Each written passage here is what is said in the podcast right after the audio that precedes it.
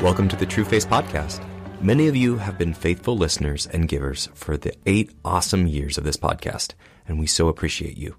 We're taking a little break in order to redesign our podcast. In the meantime, we're putting up some of our favorite, most listened to episodes. We hope they encourage you to apply grace to your daily life. This episode is from our Cure and Parent series. Listen in. Welcome to the True Face Podcast. Good Morning.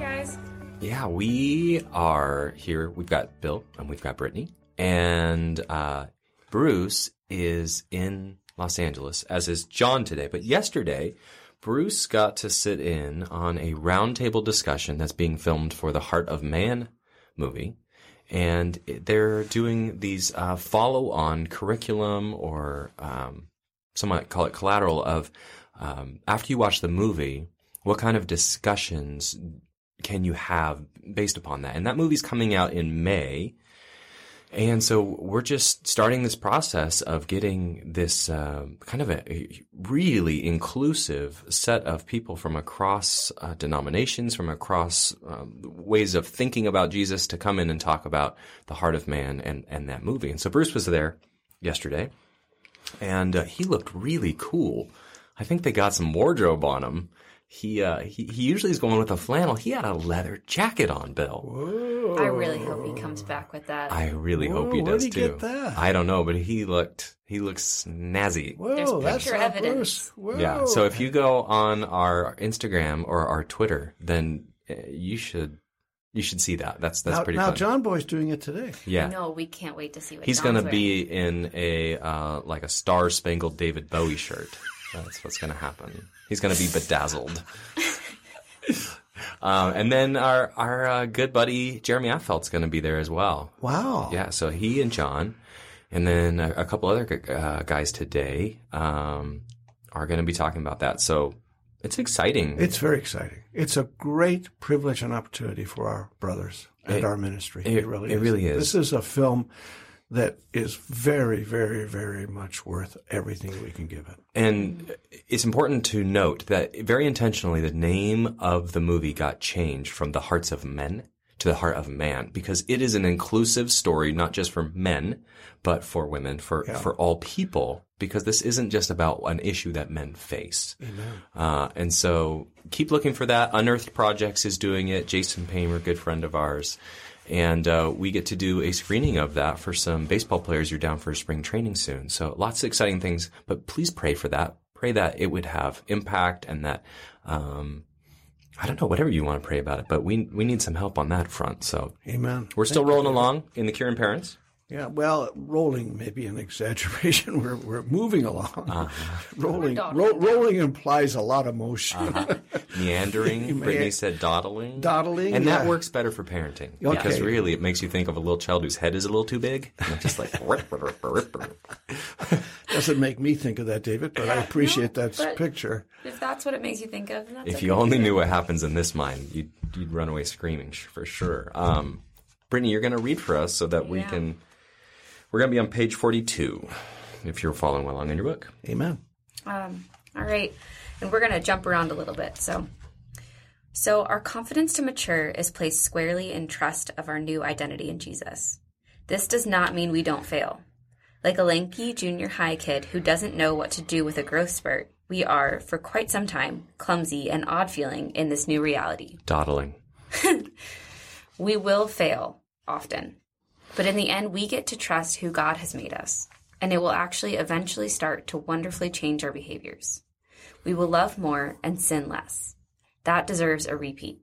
We will love more and sin less because we are depending upon this Christ in us reality. This means I never define myself any longer as a loser or a failure. I no longer get to give myself permission to fail because, well, that's how it's always been. I always mess up eventually. Living out of your new identity may change what you read and which preachers you listen to. you may become more discerning and careful to see which methodology they are emphasizing and their motive behind it. You can begin to listen for it in your own thinking and verbal approach to parenting your own kids. Yes, of course we mature in that righteousness. We continually discover more how to live in that righteousness. But it's all there in us right now. All of it. Do you know what would change if you and I believed that? Absolutely everything. Hmm. I have been crucified with Christ, and it is no longer I who live, but Christ lives in me. And the life which I now live in the flesh, I live by faith in the Son of God, who loved me and gave himself up for me. Galatians 2:20. Put on the new self, which is the likeness of God, has been created in righteousness and holiness of the truth. Ephesians 4:24. There is a world of difference in seeing your children as saved sinners or as young, maturing saints. Once you are vitally convinced of that, it allows you to appeal to a new place to effect behavior change. It allows you to teach them who they really are. At the core, your believing children want to do right. And once they trust His new life in them as their resource, they will inevitably and invariably grow to love more and sin less. Let that sink in for a minute or 2 mm-hmm. I, I know as you're reading, many in the audience are asking the question, what if my children aren't Christians? We're, gonna- we'll get to that another time. Sure. This morning, we really want to emphasize this reality. What if my children at a young age do, in fact, Right. come to Christ? Mhm. How do I view them as a parent? Well, Bill, this says, "Who loved me and gave himself up for me." Yes. Right. So, Jesus, so that whole loved part, that whole love phenomenon, him wanting to rec- us to receive it. Talk to us about your thoughts on if that's true. What is what is the impact on how we see God's timing for our maturity? Hmm. Well, that's a great question, David. And it's, it's actually, let's think about it for us in the context of how we see it for our kids. Right. Cause, cause that's going to be where most of our listeners are concerned. And, and the reality is this, that when we sin, we are theologically prone to believe that that's our identity. Right. And that is not true. And so we have this axiom. If as a Christian I work on my sin to become godly, I will, neither will ever be reality. my sin will never be worked on and it does lead to godliness. So, so in reality, God's timing in his love is that nothing we do is out of step with his ability to love us through it. Nothing we do. Again, many people believe as a Christian their sin separates them from God. That, that's, and therefore they have to do something about their sin to get back to God. That's all a theology that keeps us bound in a perspective of how I see who I am. And, and God's love is such that He's providing me a way to trust Him with me. To trust God with me. I, I, I gee, right now I'm in the middle of a lengthy time with a, with a couple. And that was part of our language yesterday. Trusting God with me. So what we're saying here in on page 43 is an application of that. If you see yourself as a loser, if you see yourself as a failure, then what you're doing is you're choosing to not trust God's view of you and you're choosing to trust your behavior or your choices that are stronger than what he says is true about you because the Holy Spirit is in you. Is that Amen. true? That's, that's absolutely true, David. And, and our, our reality is this. Whew. Is it possible for me to trust God with me to the point where I can live out of who he says I am? And so yesterday the question was, the person brought it up. He can trust God for his justification, hmm but he can't trust God with his life. I, it was like, amen. Because that's where most Christians live.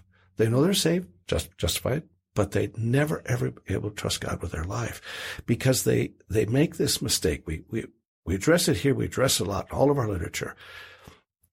How do I see me? Right. If I, as a Christian parent, still see myself as a sinner, striving to become godly, that's where I'm going to see my kids. hmm And I'm going to be convinced that if I help them with their sin, which is to in fact make them behave better, that somehow I'm teaching them godliness. No, I'm not.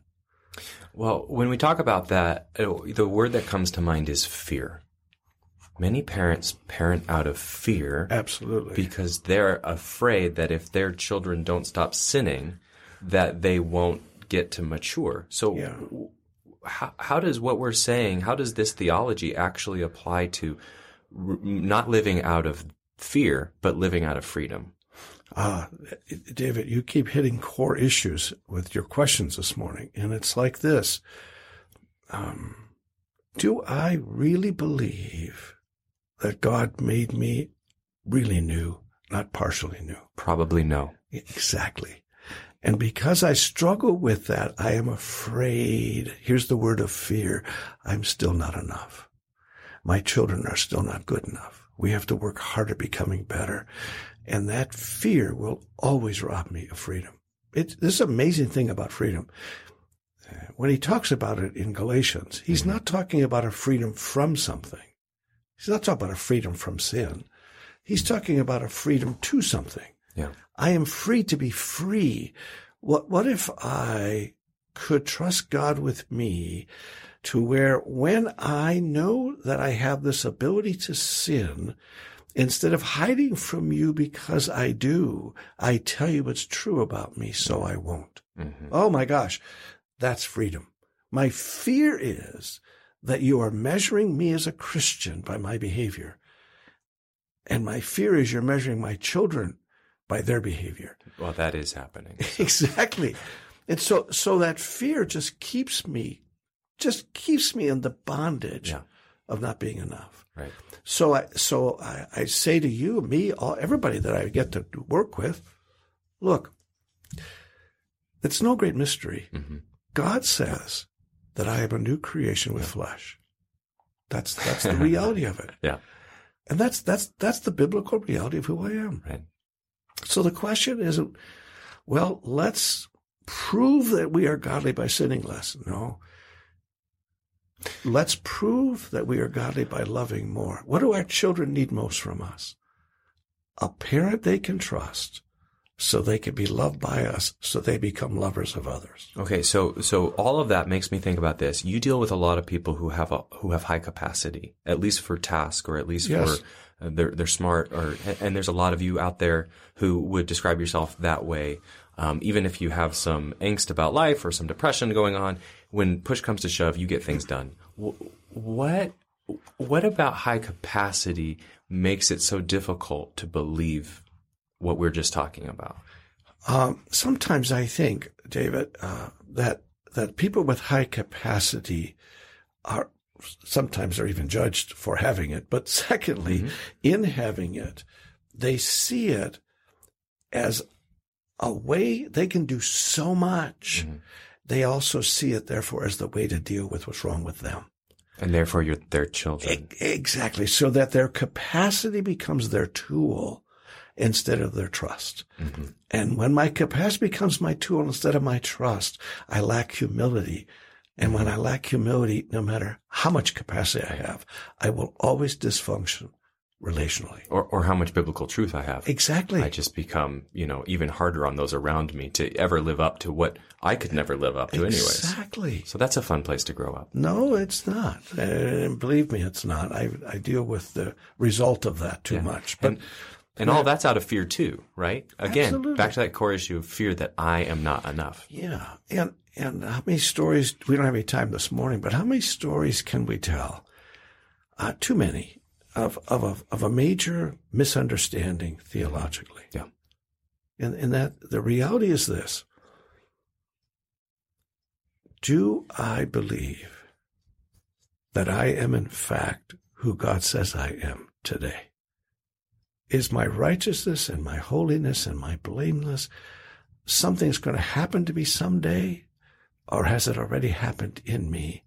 If it's already happened in me, how do I live in it? Yeah. And the better question for today, applying to what we're saying, if that's true, how do I live in it? How do I see my kids? Amen. And next week we'll get a chance to talk about that. Yep. We'll see you next week on the True Face Podcast.